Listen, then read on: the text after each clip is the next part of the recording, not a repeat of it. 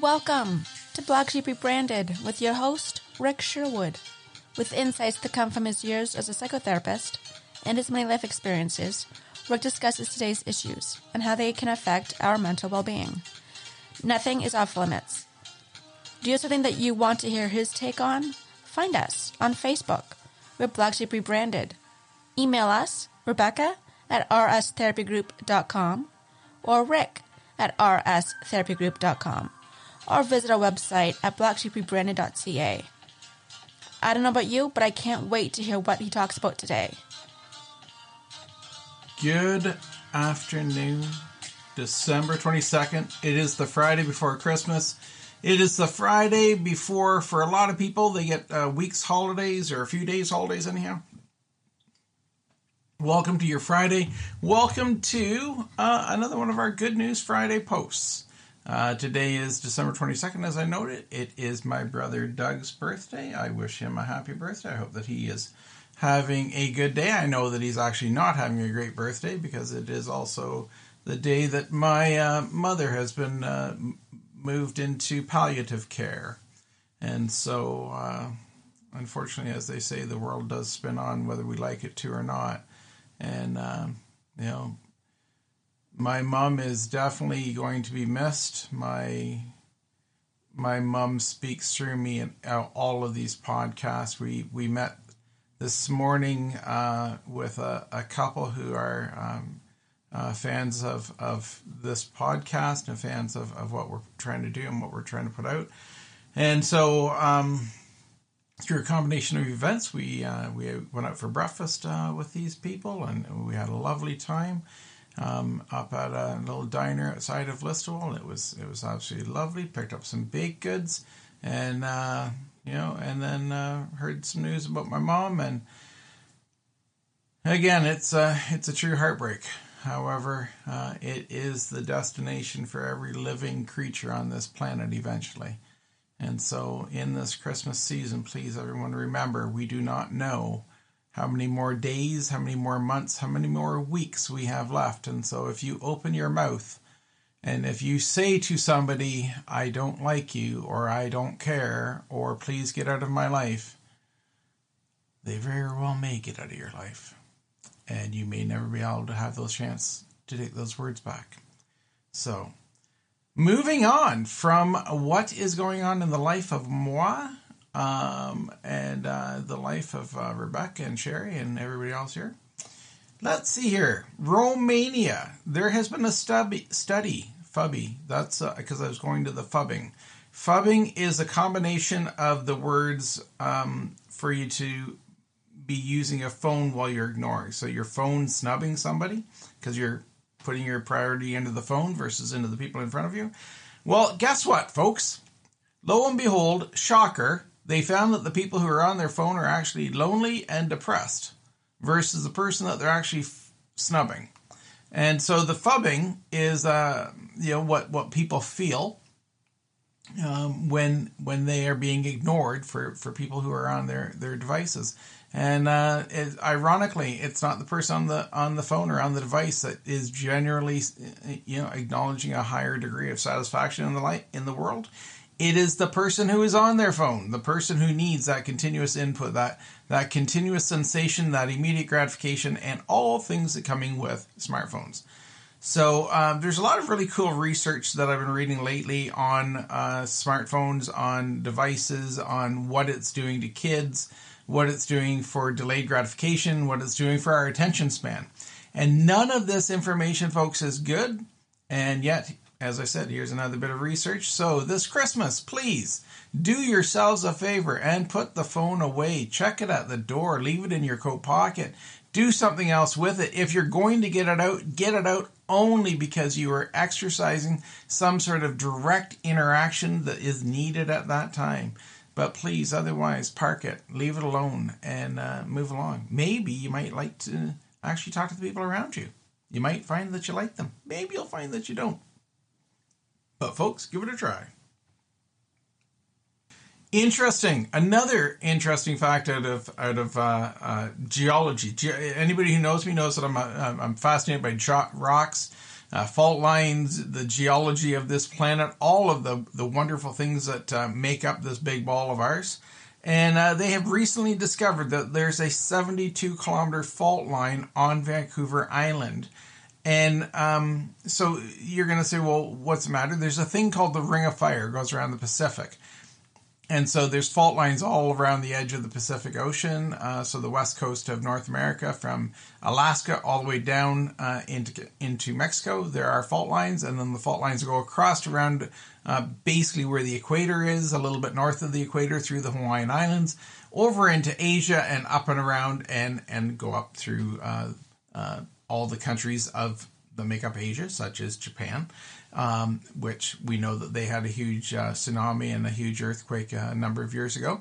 And it is because of that tsunami in Japan that this is so so fascinating and so important for researchers. So if you're going to plan to build such as a nuclear power generating station like the Japanese did, and you build it on a fault line, and you you build it where there's going to be uh, you know potential tsunamis, which again have happened. We've lived through it, folks. So again, it's good science trying to save us. Let's see if the people who are smart enough to actually go, we shouldn't be doing that. What we should be doing is something completely different. Another interesting thing. Uh, this has happened in Yellowstone, uh, so in in uh, northwestern uh, Wyoming, where Yellowstone is. They they released a group of well, uh, wolves uh, a number of years ago, and those wolves have done a, a, great job of actually stabilizing the animal population by being a, a, a, predator that goes out there and, and and helps to ensure the health of herds, the health of, of all other animals, because you know basically the weak animals are are ate and uh, the stronger animals survive, and those are the ones that go on to make babies and and so on. Well, guess what, folks? In the in the Colorado Rockies, they have released five gray wolves and they are planning on doing more of this uh, in the next uh, couple of years. Again, they all have radio collars, so they will be tracked for a long time.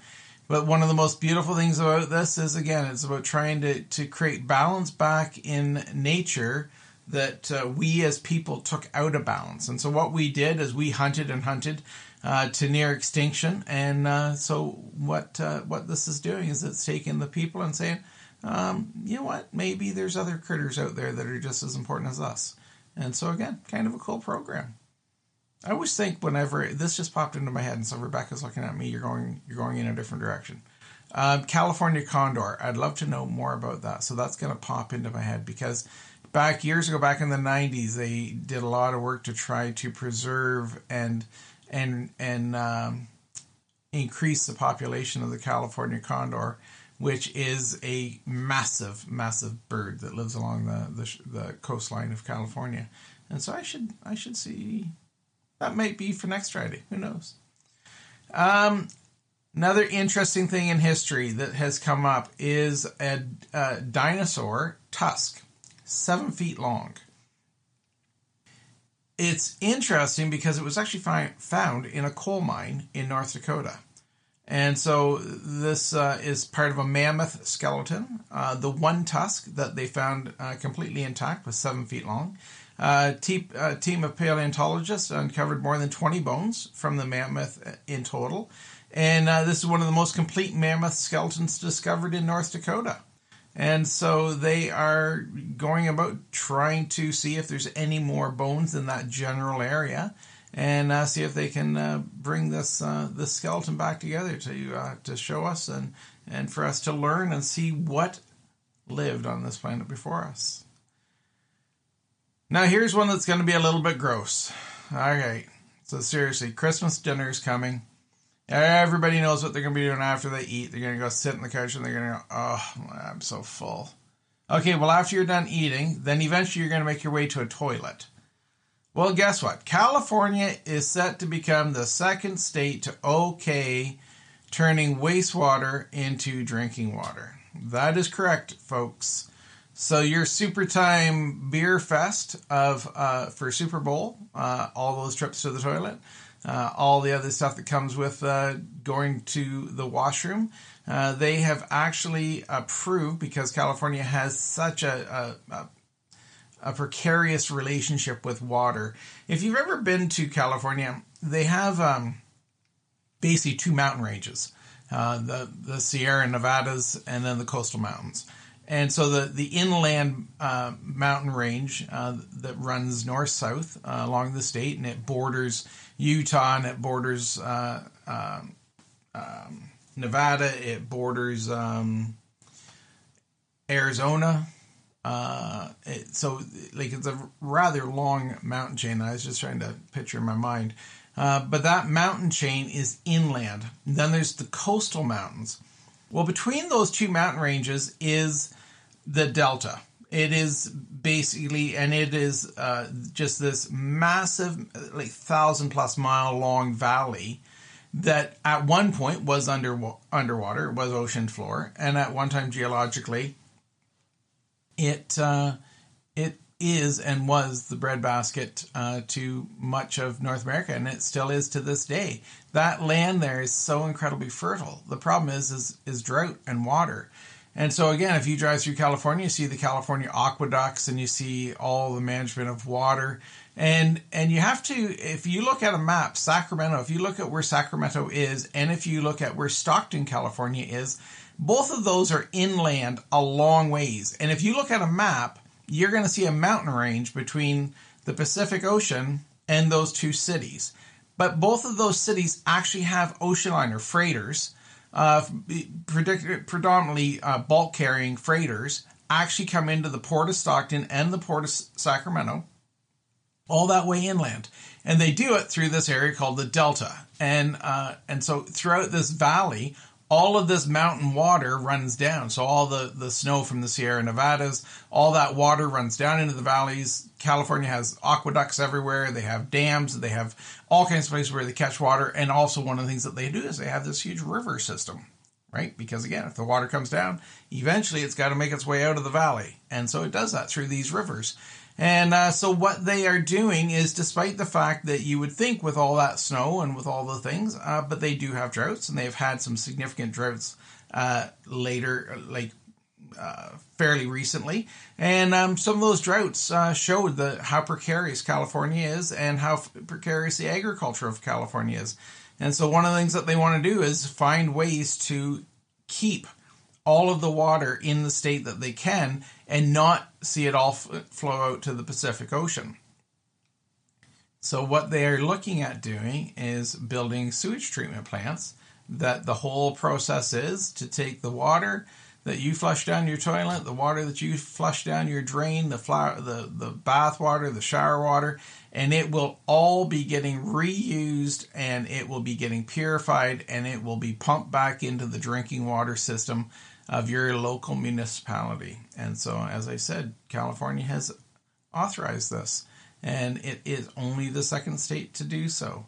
Um, Colorado is the other state that already does this. And again, Colorado, if you uh, look at it, pretty much everything east of Denver is a high desert type of climate. They don't get a lot of rain. They don't get a lot of a lot of the snowfall. A lot of the rain falls in the in the mountains on the on the west side uh, before you get to Denver. And so again, uh, there's a lot of water problems, a lot of water issues in some places where people think that there is this abundance of agriculture or or farming or cattle ranching, and it is quite precarious, people. And so uh, you will all be able to say that you have something in common with the people who have lived on the International Space Station for the last number of years because they have also believe it or not, they have been recycling their water for years and years and years. And so what they pee out, they eventually drink back in. And apparently it's good enough for NASA, so now it's good enough for all of us.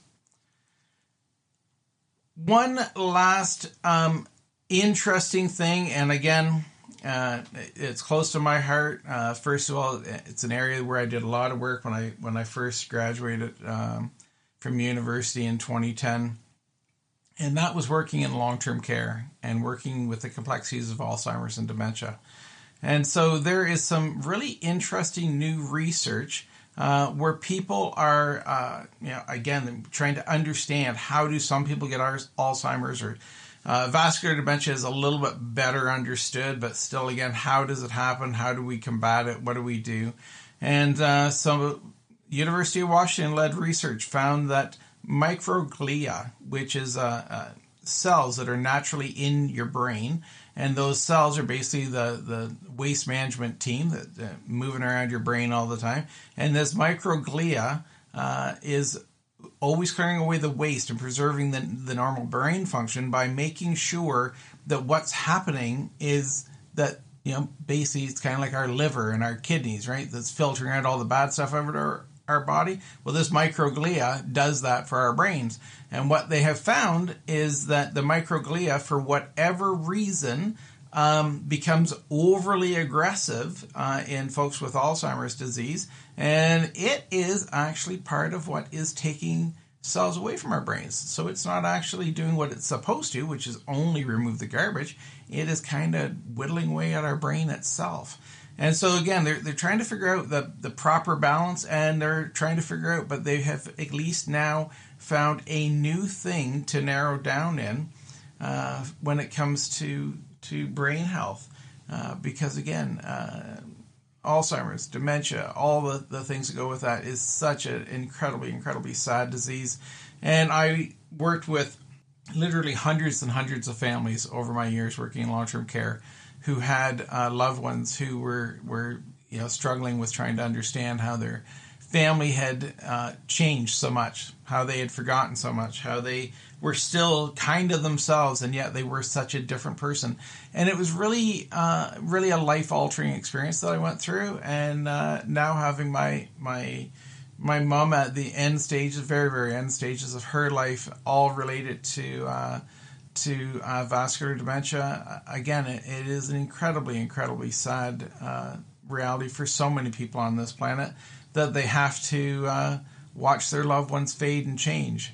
And uh, again, it, it, what else do I say? What else do I say be- before Christmas other than the fact that uh, kudos to these researchers who continue to work and continue to strive to find and understand how our brains really truly work because believe it or not folks it is a pretty dynamic organ up there and uh, what y'all are doing, and you don't even think about it, and our brains are just kind of doing all the necessary things, pumping our hearts and working out the, the process of cleaning away the garbage that we put in ourselves and getting our kidneys and our and our all of our body to do the cool things that it's supposed to do so that we can go on the next day. And uh, so often we are just polluting that body with chemicals and lice and and and uh, pastries and stuff that truly do we need it no.